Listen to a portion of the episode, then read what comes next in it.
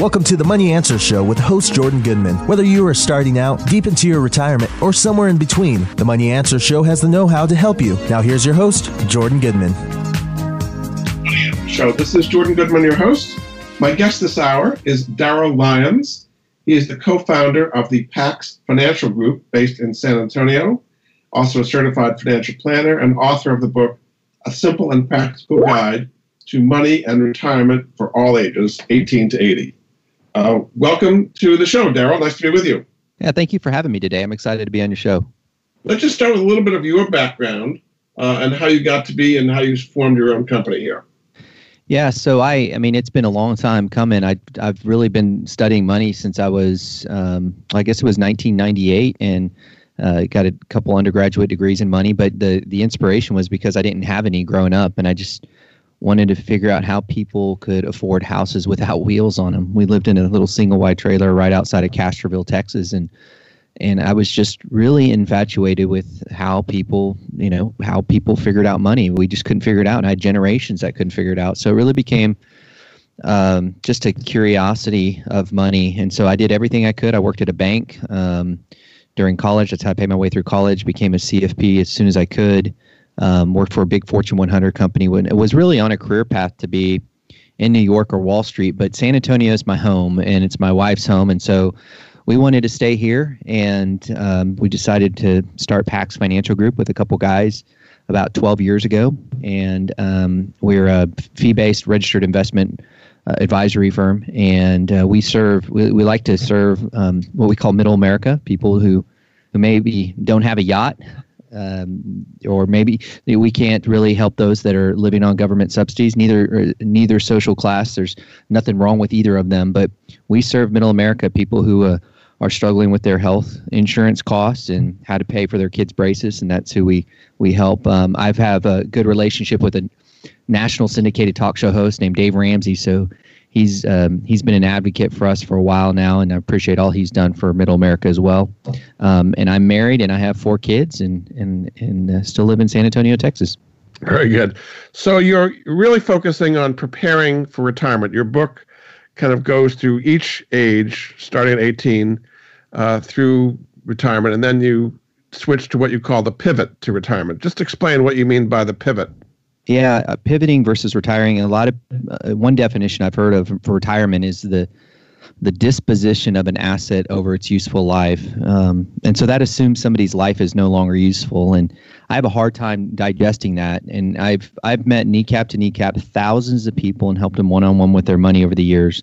And very few people say I'm going to retire and, and that's the end of my life. Many people may take a pause and a breather to do some things. Many times it's a remodel or sometimes a vacation, but they still long for purpose and they still long for significance. And we've identified over the years that um, it's real. Those that have a purpose live longer. Those that have a community are happier. And when we can incorporate those things into a, a, financial model, it has an economic impact on people's lives and healthcare cost or longevity. And so we need to think of retirement not just about the disposition of an asset over a life that's no longer useful, but rather pivoting into next chapter with purpose to where we can reach down to the next generation and help them out a little bit. And so I, I want people to think a little bit holistically about uh, this next chapter of life because there are financial implications if we go into retirement without a purpose, without a plan, without community.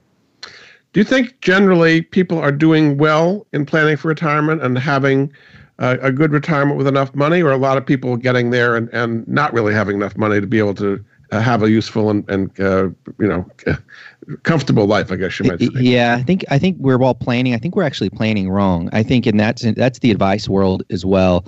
You know, I'm I'm a licensed advisor, right? And so I get to go to all these conferences and try to get a feel for how the planning modeling looks and how all the technologies look looks and the technology that's being used, the advice that's being given. And I think we're all kind of doing it wrong.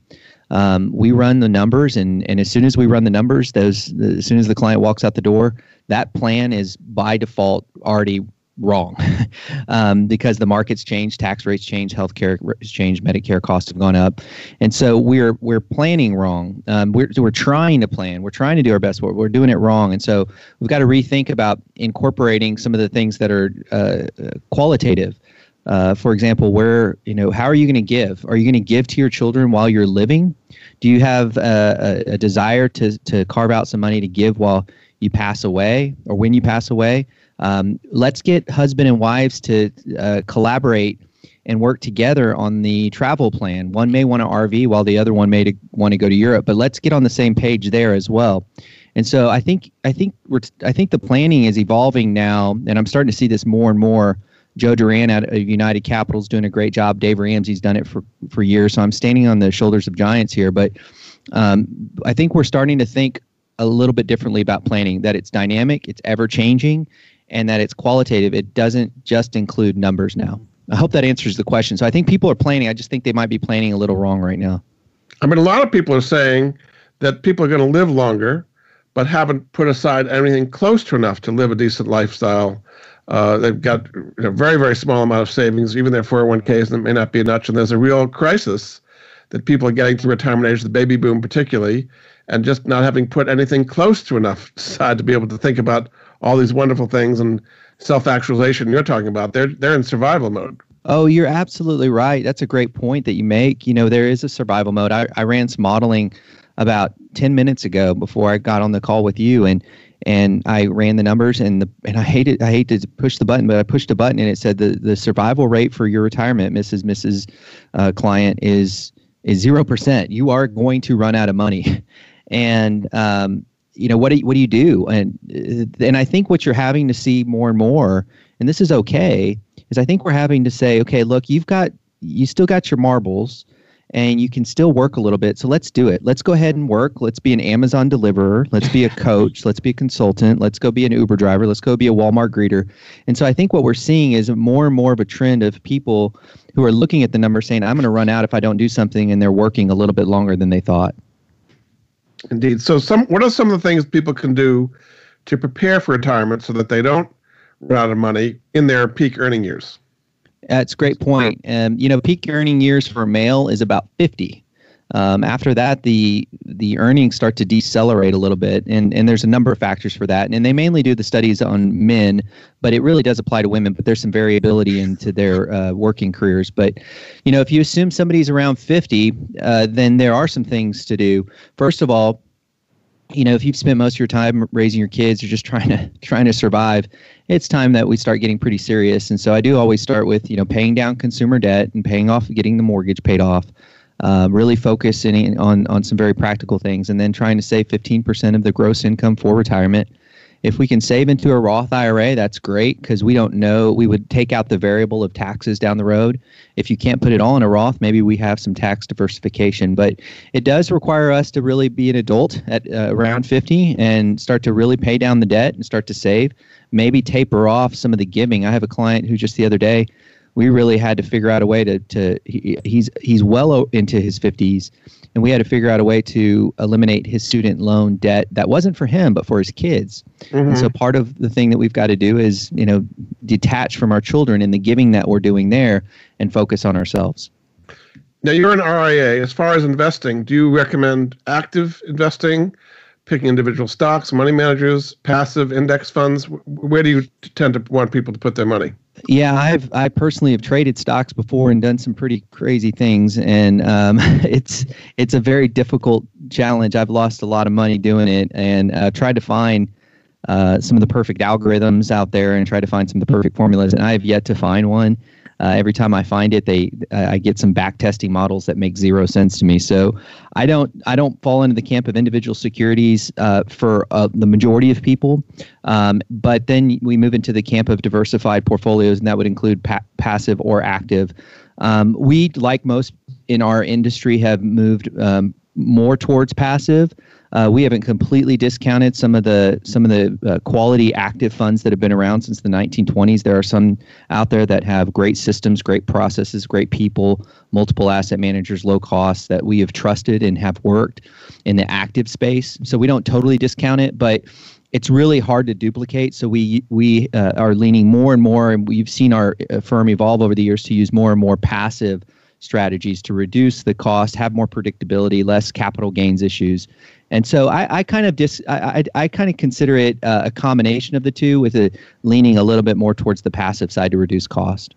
And on the passive side, do you have more aggressive index funds when a, client is younger and get more uh, conservative as they get older? How do you change the mix of passive as they get older? yeah, so it's a great point. I'm really super inclined to own uh, equity based funds. Uh, I think there's a clear distinction um, in performance over the his, history of equities versus other asset classes, and it's and it's a practical argument. You know, we're we're we're betting on companies that have earnings that's quantifiable versus something that might be like gold that has no earnings or fixed income that's subject to interest rate risk in a rising interest rate environment. So if somebody's younger, I'm going to really inc- be inclined to use equity based funds, and as they transition into their pivot years, um, I'm going to still use um, equities. I'm not absolutely opposed to equities. I I think at that point we have to um, reassess uh, not just our investment strategy but our overall asset class strategy. So that means that I am going to carve out uh, more cash in retirement. So your overall what we call asset placement. So I'm going to want somebody to have 12 months of cash set aside. Um, I'm also going to want to look at pensions and annuities and how can we um, how can we give them a lifetime income without them running out? And and the annuity market has evolved over the years where you know i used to have a radio show for about uh, it was about 10 years ago where i'd spend almost every day bashing annuities. And i've kind of come around a little bit more to to see that they have a place for those people that are concerned about running out of money. So that may be a part of your strategy going forward. So i think when we get move into retirement it's less about okay now we're going to reduce your stocks and add more bonds but rather let's look at all of your assets and see how they work together. And that may be cash, annuities, pensions, and equities. So I'm not necessarily one to completely go 80% bonds in retirement. On the annuities, are these like fixed income annuities or immediate annuities? What kind of annuities do you like today that you didn't like in the past? Yeah, so um, I think that the, the costs have come down somewhat. I still think there's a long way to go. Um, I hated the ones I hated were the equity index annuities because – they had I, I, I think I got mad at them because the people who were selling them were were misleading. Uh, for example, the rhetoric was you get a uh, you get com- all the stock market rate of return and no risk. And and I would hear this on the radio and it just drive me crazy. so I wrote articles and I and I just loved bashing them. And here I am now using them for my clients. Um, mm-hmm. so it's the equity index that actually makes sense right now. The fixed annuities rates are super low, and the variable annuities the complexity there um, with all the little maneuvers and uh, the expenses associated with it are really I can't I can't really feel good yet about most of the variable annuity marketplace. Uh, but it's an expansive marketplace. There's so many variable annuities, so I would be ignorant to say that they're all bad. I, th- I think I'd be remiss to say that they're all bad.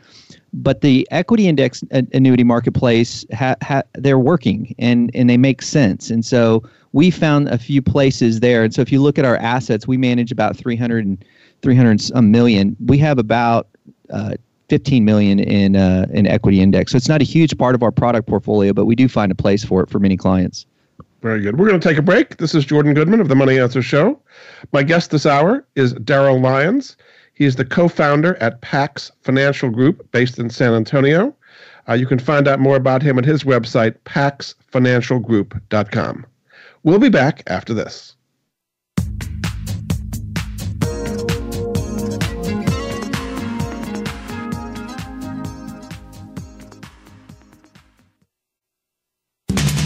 We're always talking business. Talk to an expert. Call now toll free 866 472 5790. That's 866 472 5790. Voice America Business Network. We've all been there, struggling to keep up with credit card payments, searching for a simpler, safer way out of debt. Well, here it is. Cambridge Credit Counseling is a nonprofit service that has been helping people reduce or eliminate their credit card debt for over 20 years. Most of us have made late payments and even gone over our credit limits. Before we know it, our balances are out of control and we can barely afford to make the minimum payments. If this sounds familiar and you're ready to take control of your debts, call Cambridge right away at 1 800 897 2200 for a debt free analysis. Cambridge will work with your creditors and may be able to reduce your interest rates and get you out of debt fast. In fact, Cambridge's typical debt management clients save almost $150 every month on their credit card payments, and they're debt free in just 50 months. So there is a simpler, safer way out of debt, and it all starts with Cambridge Credit Counseling. Call 1 800 897 2200 for your free debt analysis. Cambridge Credit Counseling is a Massachusetts based nonprofit agency providing services nationwide. For complete licensing information, visit them online at cambridge credit.org. Jordan Goodman is an affiliate. He recognizes quality solutions, forming relationships to help improve the lives of his listeners.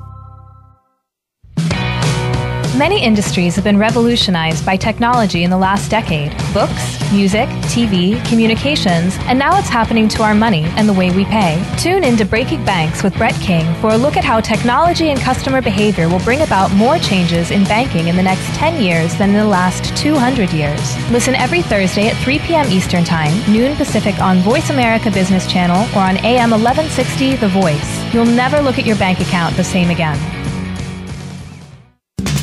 We're always talking business. Talk to an expert. Call now, toll free, 866 472 5790. That's 866 472 5790. Voice America Business Network. You've been listening to the Money Answer Show with Jordan Goodman. If you have a question for Jordan or his guest, please call us now at 866 472 5790. That's 866 472 5790. Now back to Jordan. Welcome back to the Money Answer Show. This is Jordan Goodman, your host. My guest this hour is Darryl Lyons. He is the co founder of Pax Financial Group based in San Antonio, Texas. His website is paxfinancialgroup.com. Welcome back to the show, Darryl. Thanks for having me, having me back. Appreciate it. Tell, tell people a little bit about what they can find at paxfinancialgroup.com. Yeah, we're always changing things up on that site. I've got a great firm out of California that that really helps me figure this stuff out because I don't know what I'm doing there. But we we try to put content on there that that people um, would find value in. We uh, we have some videos that we put up. Um, one video that seems to get a lot of attention is um, what you need to be, need to know about Social Security. Uh, we have um, we have a good friend of ours that's an expert in that space. He worked for Social Security for many years, and so I interview him real quick video. Um, we also have a Medicare expert in our office, and um, I interview him. And so there's a quick, I think it's two or three minute videos, so you can grab those videos. And and one thing I do have on there too, if somebody wants to get real nerdy about retirement, uh, I developed uh, an entire course called Pivot Retirement Planning and it's an online course. It's I think it's priced at thirty nine dollars. I have a publisher that varies the price depending on um, a few factors he has, but th- you can find that entire course on there if you wanted to just nerd out on this retirement stuff, and and uh, it's all in there under the resources tab at paxfinancialgroup.com. Great. Now today, a lot of people are entrepreneurs. What are some of the special challenges that entrepreneurs face when going towards retirement if they can't continue their businesses, they have to sell their businesses. What, what are some of the specific challenges there? It's a it's a place that's dear, near and dear to my heart. I'm an entrepreneur, and so is my father, and so is my brother, and so is my sister, um, in all different industries. And so I spend a lot of time. I've actually uh, lobby for small business in DC, and so um, being that two thirds of all jobs in the country are small business, uh, I just say that because I take it very serious that question. Um, because when you're transitioning from um, a work that much of our identity is in what we do, that's a very difficult transition. And sometimes when we have that amygdala hijack, um, that we make emotional decisions and we fail to think logically about how we make the transition. And I suggest to entrepreneurs that it's going to take three to five years to make a, a, a decent transition in your business. It certainly, I, I, saw it. I saw it the other day with a business owner who sold his business in 90 days and, and made a ton of money, and he is happy as can be. That doesn't happen too often.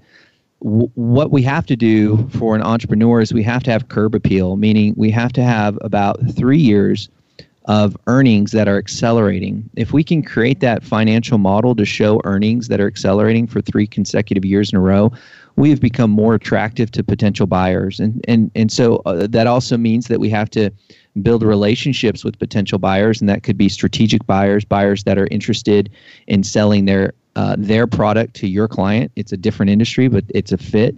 Or you could even consider acquisitions, pure acquisitions uh, uh, from your competitors. But over the next three to five years, getting that curb appeal of your earnings to look the right way, coupled with building relationships with potential partners that can transition you out, is very important. Um, so that uh, that would be one thing I would suggest. And then also, I'd suggest if you're if you have a little bit more time, then um, starting to save outside of your business. It's really important. You know, we can be the best entrepreneur, we can be the best business owner, have the best strategy, have the best uh, uh, uh, clients and products. But if we're a hardware store and do everything right and Walmart moves in next door, we're toast. And so I really want entrepreneurs to start saving, like I said before, uh, 15% of their gross income uh, into outside accounts, outside of their uh, business so that just in case life happens, they've got something else. And and many many benefits in the retirement space are for entrepreneurs. So you could set up a SEP or a solo 401k or a group 401k or a simple that are very tax efficient to do that. Very good. Now you're a big believer in what's called behavioral finance, which is kind of the study of psychology as it relates to financial decisions. What are some of the big money mistakes that people make uh, that you learned from your behavioral financial studies? Yeah, so that's that's obviously a trend in our industry as well, and one that uh, Daniel Kahneman was really and Stravinsky were really the, I think the founders of in the '70s, but has really caught on. I'm I'm seeing that the biggest one is uh, the lack of friction that exists today. Uh, for example, I'm sure people are listening right now that just a few minutes ago they did a one-click pay on Amazon and bought some stuff, right? And it's just so easy to buy today. All the friction's gone, and when McDonald's used to break a 20, um, they made $3.50 less than what they made t- today. So, in other words, they make $300, $3.50 per transaction more right now because we don't even think, we just swipe. So, the swipes, the optical uh, pays, the one click pays, the lack of friction where we no longer think, um, this is a real problem. And so, we end up at the end of the month having no money for uh, debt pay down or to give or to save. And so I just encourage people to integrate a pause into their purchasing, especially as we come into the Christmas holidays, and just think, um, uh, ask yourself, do I need it? Do I love it? And if you're an entrepreneur, will it make me money? And and just pause, and you'd be surprised. I've I've implemented the pause for several people and saved them uh, a lot of money. Uh, one specific example of somebody who was going to buy a truck and it was going to cost him $800 a month. He paused saved up for it and was able to pay cash later. And so you'd be surprised uh, how this this world now that we live in, the lack of friction is really eating away at our middle class money. Okay, you like to talk about helping your aging parents. Now, a lot of people are living to their 80s and 90s and 100s, but they don't have enough money to do that, and so the parents often rely on the kids to bail them out. So, how do people who want to save for their own retirement uh, still help their aging parents? Yeah, and that's I think that's the biggest question people are asking me right now, or the biggest concern that's coming in. Um, I, it was in the, it was a hallway conversation, and somebody said, "What's the number one thing you're seeing that's problematic?" And it's the it's the sandwich generation. It's the helping the aging parents, coupled with all the also the boomerang bedrooms. The the younger the the adult child maybe getting a divorce, moving back in with the parents for a little while but still trying to care for uh, their parents, the grandma and grandpa who are in their 70s or 80s, and they're you know slowly starting to need some help, um, physically maybe, but also emotionally, or of course financially. The, the the sad thing is is it's tearing it's tearing at least what I'm seeing it's tearing some families apart where um, one sibling says, uh, you know, I'm putting all the time in and you're not doing anything to help, and I'm putting all my money in and you're not doing anything to help, and or or I've even seen it on the other side when somebody dies, and this the caregiver child will carve out some money and say, no, this is the money to compensate me for all the time I put in over the last five years to help.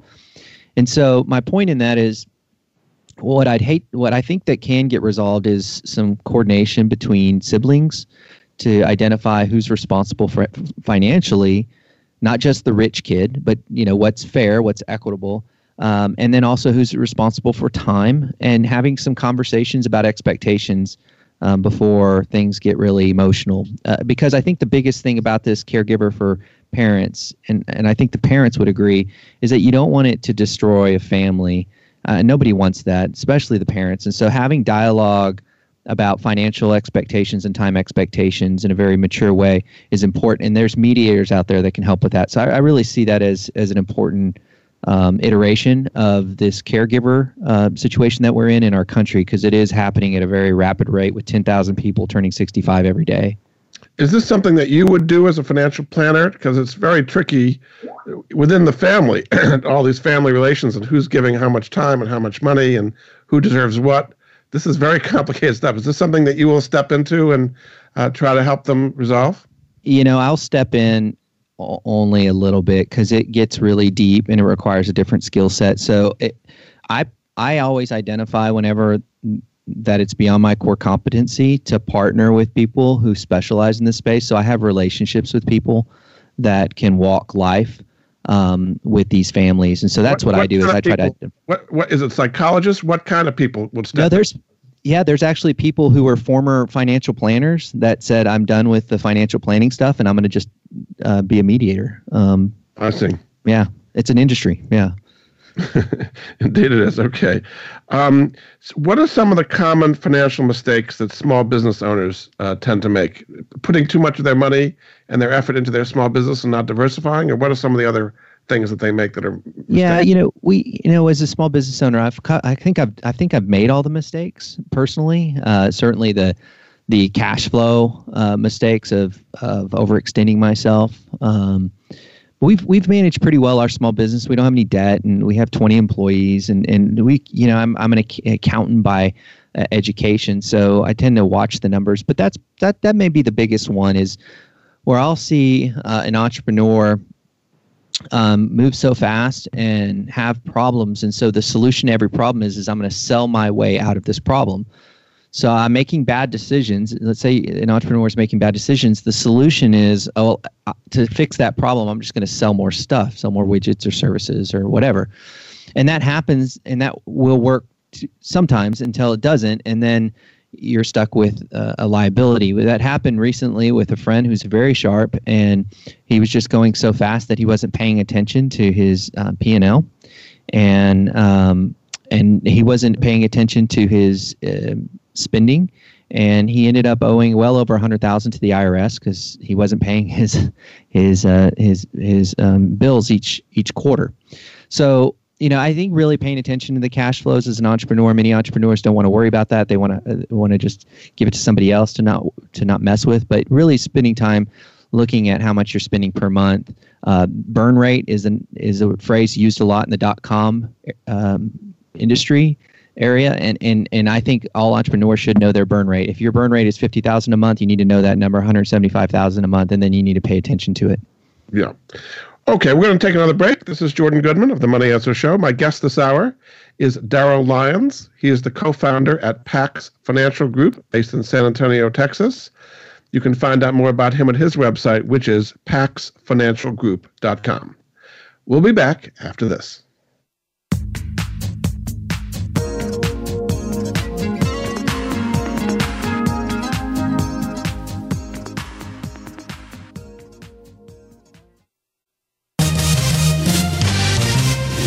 Stocks, bonds, investment opportunities, financial news, and talk. We can help. Call us now toll free 866 472 5790. 866 472 5790. Voice America Business Network.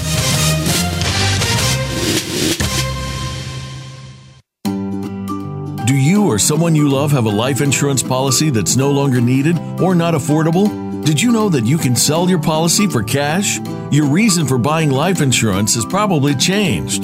Thousands of Americans turn to life insurance settlements to help sell their policies. They act as your representative, getting the highest market offer for you. You've got nothing to lose by simply inquiring. If you're over 64 with $100,000 or more of life insurance, you may already qualify. Call 877 485 6681 to get your free non binding appraisal or visit fundinglife.com. Life Insurance Settlements. Discover the true value of your life insurance. 877 485 6681. Jordan Goodman is an affiliate. He recognizes quality solutions, forming relationships to help improve the lives of his listeners.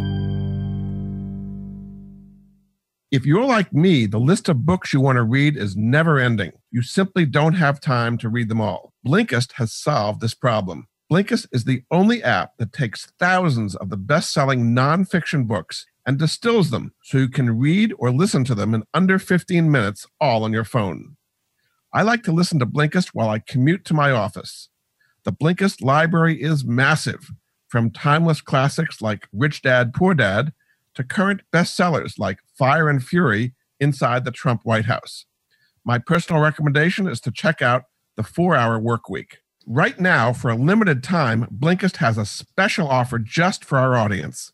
Go to Blinkist.com slash moneyanswers to start your free seven-day trial. That's Blinkist, spelled B-L-I-N-K-I-S-T dot com slash moneyanswers to start your free seven-day trial. You can cancel anytime. Blinkist.com slash money answers. You've been listening to the Money Answer Show with Jordan Goodman. If you have a question for Jordan or his guest, please call us now at 866 472 5790. That's 866 472 5790. Now back to Jordan. Welcome back to the Money Answer Show. This is Jordan Goodman, your host. My guest this hour is Darryl Lyons. He is the co founder of the Pax Financial Group based in San Antonio, Texas. His website, paxfinancialgroup.com. Welcome back to the show, Darryl. Thank you. So, your book is called A Simple and Practical Guide to Money and Retirement for All Ages 18 to 80. And you go year by year through some of the things people should look for. Let's just kind of do it in some a bunch of uh, age ranges. So, let's say 18 to 25. What are some of the things that people should be doing when they're kind of getting uh, off to a good start financially? You know, it sounds maybe even counterintuitive, but I, I really wanted to make sure early in the, somebody's financial life that they started setting up a habit of giving.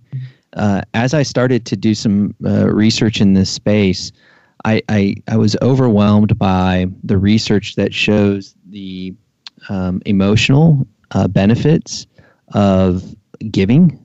And uh, there's plenty of research. I know uh, University of Notre Dame Science of Generosity did some great studies and more than a handful of people have validated the the power of giving. So when somebody gives systematically and substantially uh, to those that are hurting and hungry, um, they actually suffer from less depression and anxiety. And if I see that as being a prevalent issue today for many people, um, I would want to combat that as an advisor early in somebody's working career when they're broke because it's easier to give when you don't have any. And then just setting that habit up of giving systematically, and so that when you have money, uh, you have already created that habit. So when I was um, broke uh, starting the business, is when I started to give 10% of everything I made, and I have not stopped giving 10% since that time, and that was you know 15 years ago.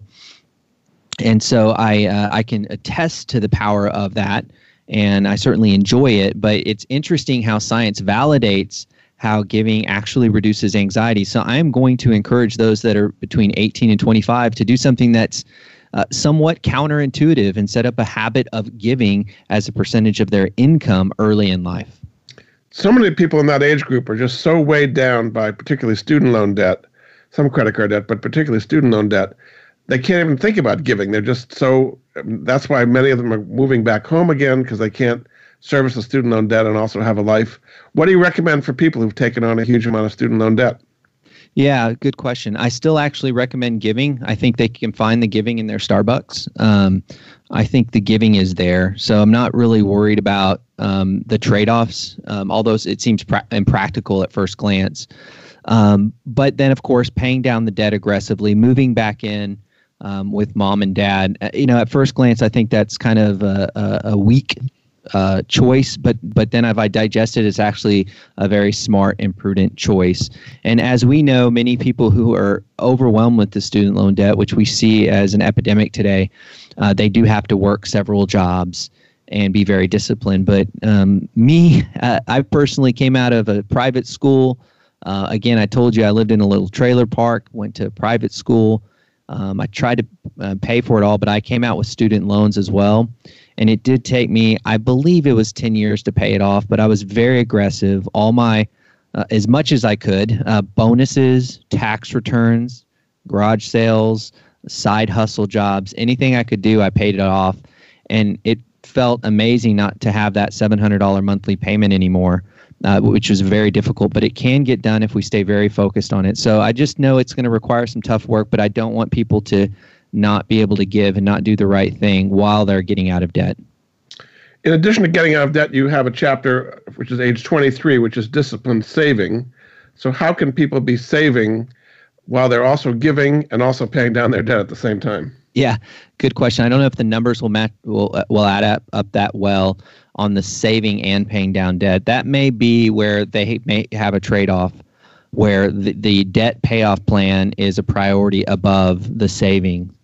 Now, some people will uh, suggest that you, if you have a 401k plan, you've got to put it in just for the match, and so I can I can buy that. But really, it's a matter of attitude that um, you hate the student loan, you hate it, you despise it, it makes you angry, it makes you sick. And and I think when you get that attitude of I hate the student loan, you figure out a way to pay it off. I know I hated the student loan. I felt um, I felt bad for having it. And and when when you're indifferent and you don't care, um, then you'll never get it paid off. And so I, you may need to pause your retirement savings for more than a few years, and that's okay because if you start up later, let's say at 30, yes, you're behind, but you freed up your cash flow to be a little bit more aggressive. So I'm actually would suggest to many people don't compromise in the giving. The the evidence is too good there to not give.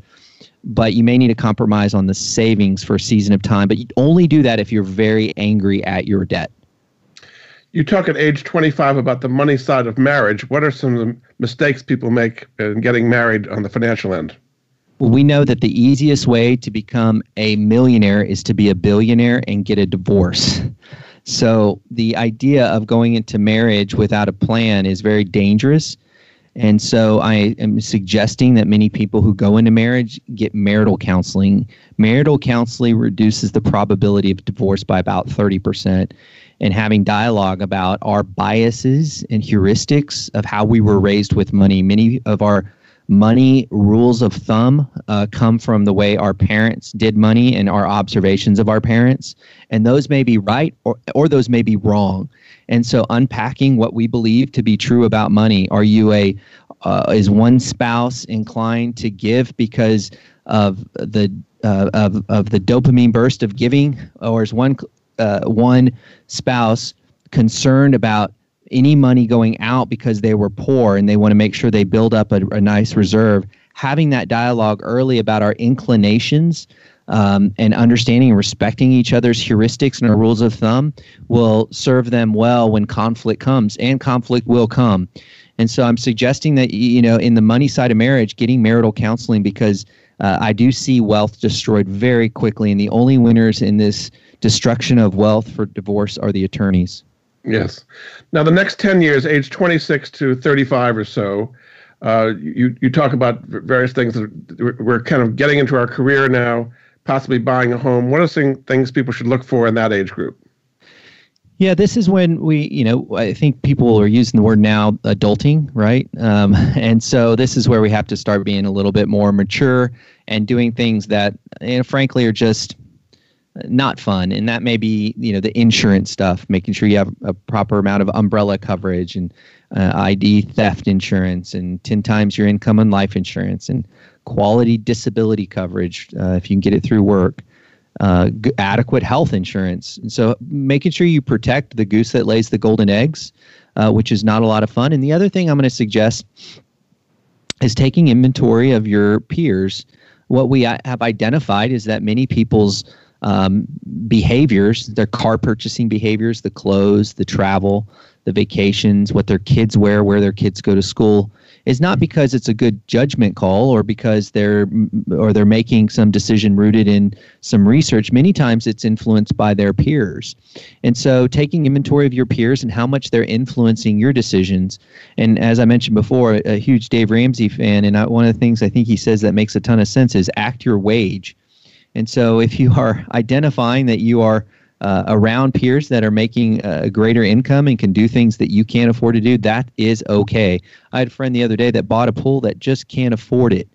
And I'm scratching my head thinking, how in the world are you going to be able to do this? And of course, it was home equity loans, and now it's part time jobs, and now it's a lot of pressure on their family. And it's because they did not act their wage. And so I'm going to encourage them to, you know, just many people in this age group to protect themselves. Certainly, I want to make sure that's done, but also to make sure that you don't try to uh, be too influenced. It's hard to avoid it altogether by your Pinterest and your Facebook friends. Specifically, as it relates to the cost of kids, uh, do people not really take a close look at what it's going to cost to have kids, and, and they underestimate uh, that whole thing? What, what, how should they handle the financial aspect of having kids? Yeah, so it's it's you know the average American has 2.8 kids now or something like that, and again I have four, so I'm over the average. Uh, I think that we don't quite you know understand the uh, obviously the cost of kids today. It's very expensive and um, healthcare cost. Um, there you do have economies of scale, as business people say. The more kids you have, you know, the shared bunk beds and shared groceries and leftovers and hand me downs. It doesn't cost as much to have you know five or six. Uh, my friend in my office has seven, so it doesn't cost them as much. The hand me downs are free, um, but you know the kids do cost money, of course. But I I think it's you know I have four kids, and I can never imagine making a financial decision and, and not having my little Lucy. She is such a joy, and so I don't really worry about that too much. It seems that all the families that I've spoken with, thousands and thousands, kneecap to kneecap over the years.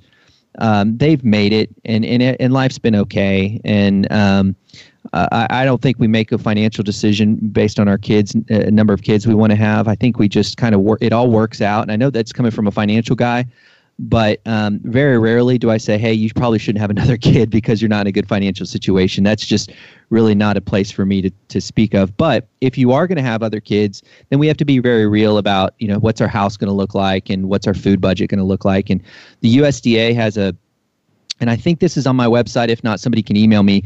But the um, the USDA has an interesting formula that talks about how much groceries you should be spending um, per household based on how many kids you have. And I always find that's interesting whenever I have a dialogue with somebody and and they say, "Wow, I'm spending a lot more than I should." Then we can kind of have a, a mature conversation about spending relative to kids. And then you have something on real estate uh, some people are delaying buying homes in those age groups, and they're renting more than they would in the past because they're worried about taking on this big obligation on the mortgages. Is that a smart move to delay buying real estate in that age group? It really is. I mean, the the cost of real estate is not just the mortgage or property taxes or insurance. It's it's you know, for me, my first house it flooded, uh, and and I didn't have the flood insurance, so um, or or a tree, you know, tree falling down and or fence falling. I mean, my first house, I just lost. I mean, it was not the mortgage; it was all the other stuff. And and so I really think it is just wise just to rent for a little while. Uh, again, save up, especially if you have that student loan debt. You know, save up for a house. Uh, a home home buying is a great wealth building tool, but it has to be done right because it could also really devastate and put a lot of stress on your family and your marriage. But I think renting's fine. And I think we're seeing a trend in this renting, and I think that's absolutely okay. Very good. We're going to take another break. This is Jordan Goodman of the Money Answer Show. My guest this hour is Darryl Lyons. He is the co founder at Pax Financial Group based in San Antonio, Texas. His website is paxfinancialgroup.com. We'll be back after this.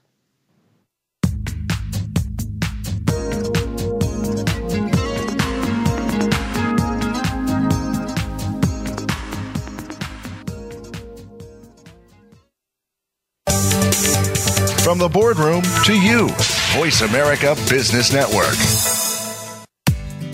Attention heroes, current and former firefighters, law enforcement, military, medical, or educational professionals. Heroes can receive rewards averaging over $2,500 when they buy, sell, or refinance a home. Heroes come first. Along with the Homes for Heroes is the nation's largest hero reward program. Their mission is to provide extraordinary savings to heroes who provide extraordinary services to our nation and its communities every day. Learn how you can purchase a home for no down payment, no closing costs, and get money back at closing. Find out how you can own for less than you may pay for rent. Get your hero rewards at heroescomefirst.com. That's heroes, H E R O E S, comefirst.com. 888 437 6114. Jordan Goodman is an affiliate. He recognizes quality solutions, forming relationships to help improve the lives of his listeners.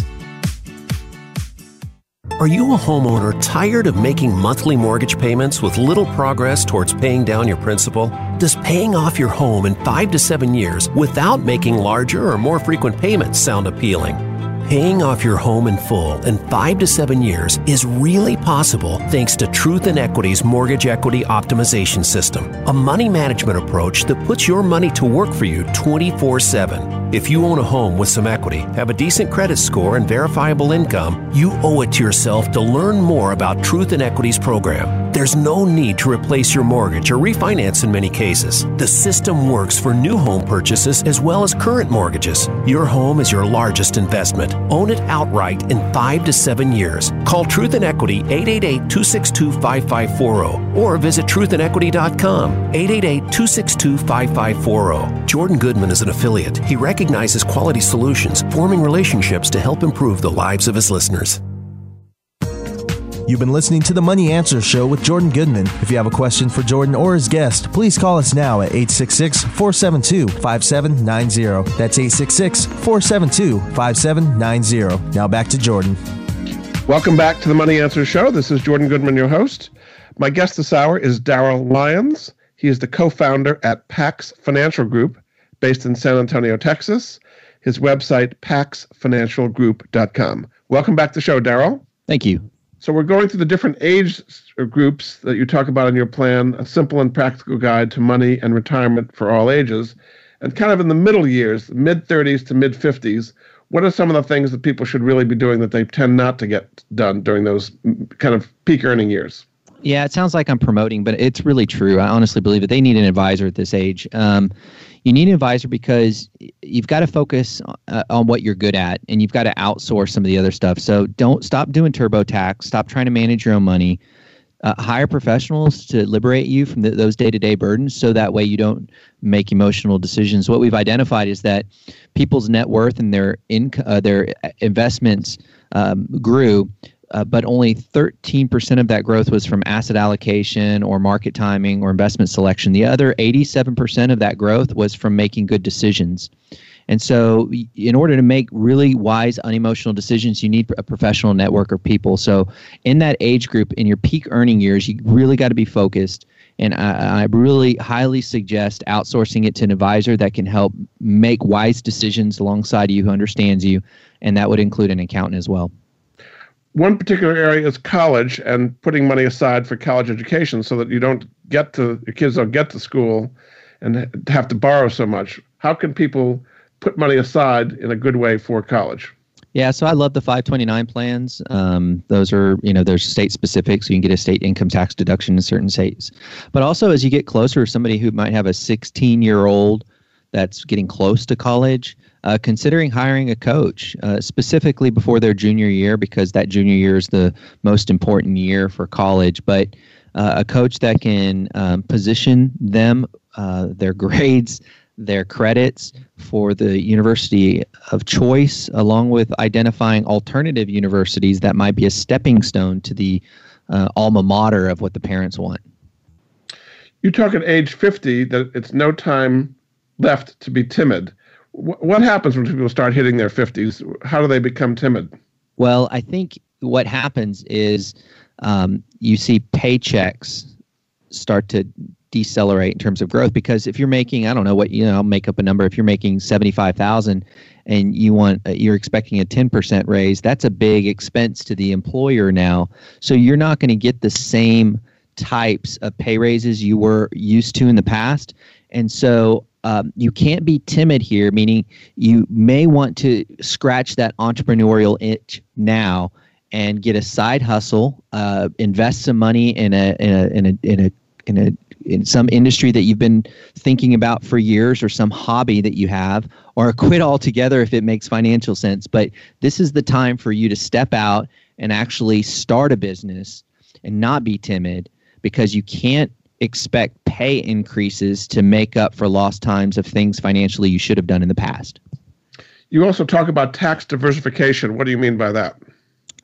So now's the time where you can spread your money out, not in just traditional 401ks that reduce your taxable income and traditional IRAs, but also into Roth IRAs if you qualify. I want to encourage your listeners to try to put as much money into Roth IRAs as possible because down the road, if you have two or three buckets of money to choose from, I would suggest maybe a non qualified bucket of money, uh, IRAs, traditional IRAs, and tax free money. Then you will have more flexibility. And that flexibility is very important because taxes impact Social Security down the road, Medicare rates, and also your personal income tax. So, having three different buckets of money down the road will help you a lot in retirement.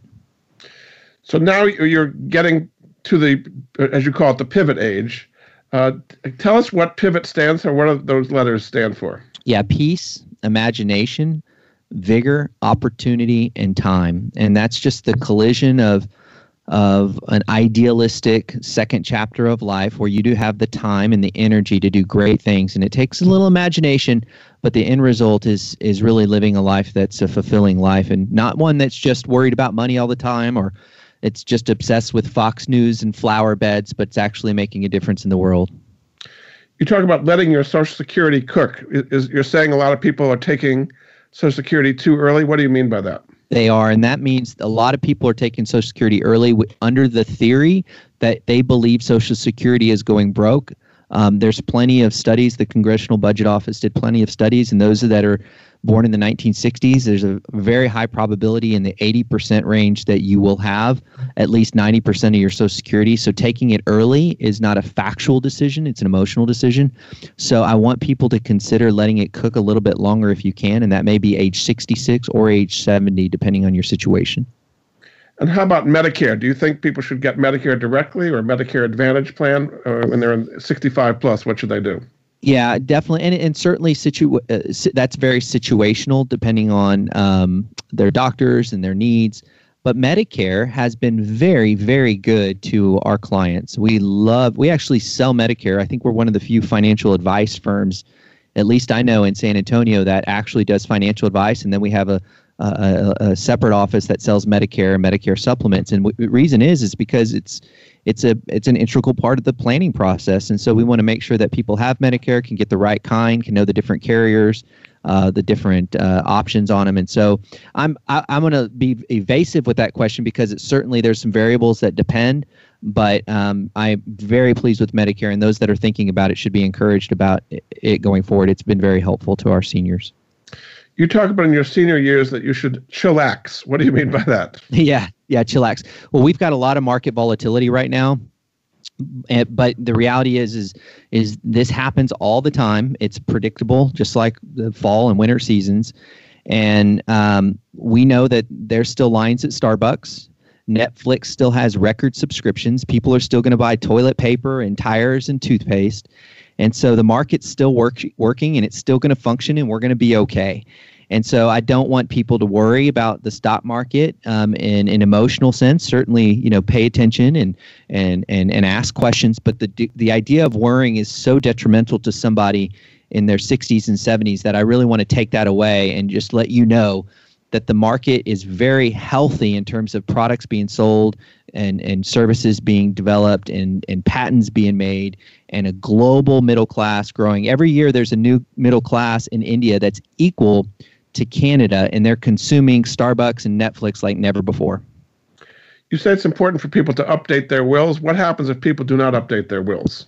Well, in some states, the uh, probate court's a complete mess. I know California is one of those, and so you can be hung up in probate for years, where your beneficiaries will not receive what they were are entitled to. Texas is not near as bad. That's where I'm from. But what I don't want to do is I don't want to leave the judgment of interpretation of wills to the hands of a judge. I want to make sure it's very clear because a judge's responsibility is not to interpret your wishes. Um, you want him; he's he's responsible or she's responsible for executing your wishes. So you need to make sure it's very clear, and this will prevent the next generation from fighting over your money. And again, it's very important to me that I make sure that the kids that you leave behind aren't fighting over money and families aren't being torn apart. I've seen it year, over and over again over the years. The kids just brothers and sisters hate each other because something wasn't clear in the will in about two minutes we have left, why don't we kind of sum up what we've talked about here and what difference it would make to work with a financial planner like you as opposed to not? Yeah, I think it comes down to um, about you know you think about every five years within a five year time frame, life happens. Stuff just happens in life. God forbid a death or a new job, or market crashes, market goes up, or 401k um, questions, and and you need to just lean on somebody with experience because what happens is is is these decisions you can make one bad decision and and it could really be worth the price of, of hiring an advisor i had one client who had a million dollars and they decided not to hire me. They came back a year later and i said what'd you do with the million? They said we were so nervous we couldn't put it in the markets. That year that market made about 18% and so the decision of indecision cost them a, a lot of money $180000 and and i think what happens is is when you hire an advisor they take that emotional decision making out and give you rational decisions. And so that's why it's very important to hire one. Terrific. Well, thanks so much. My guest this hour has been Darryl Lyons. He is the co founder at Pax Financial Group based in San Antonio. You can also find out more about his book, uh, A Simple and Practical Guide to Money and Retirement for All Ages, 18 to 80, at his website, paxfinancialgroup.com. Thanks for being on the Money Answer Show, Darryl. Thank you for having me. And we'll be back next week with another edition of the Money Answer Show. Goodbye for now. Thank you for joining Jordan Goodman and the Money Answer Show. If you have a question for Jordan, please visit his website at www.moneyanswers.com and be sure to tune in every Monday at 12 p.m. Pacific Standard Time right here on Voice America Business. See you next week.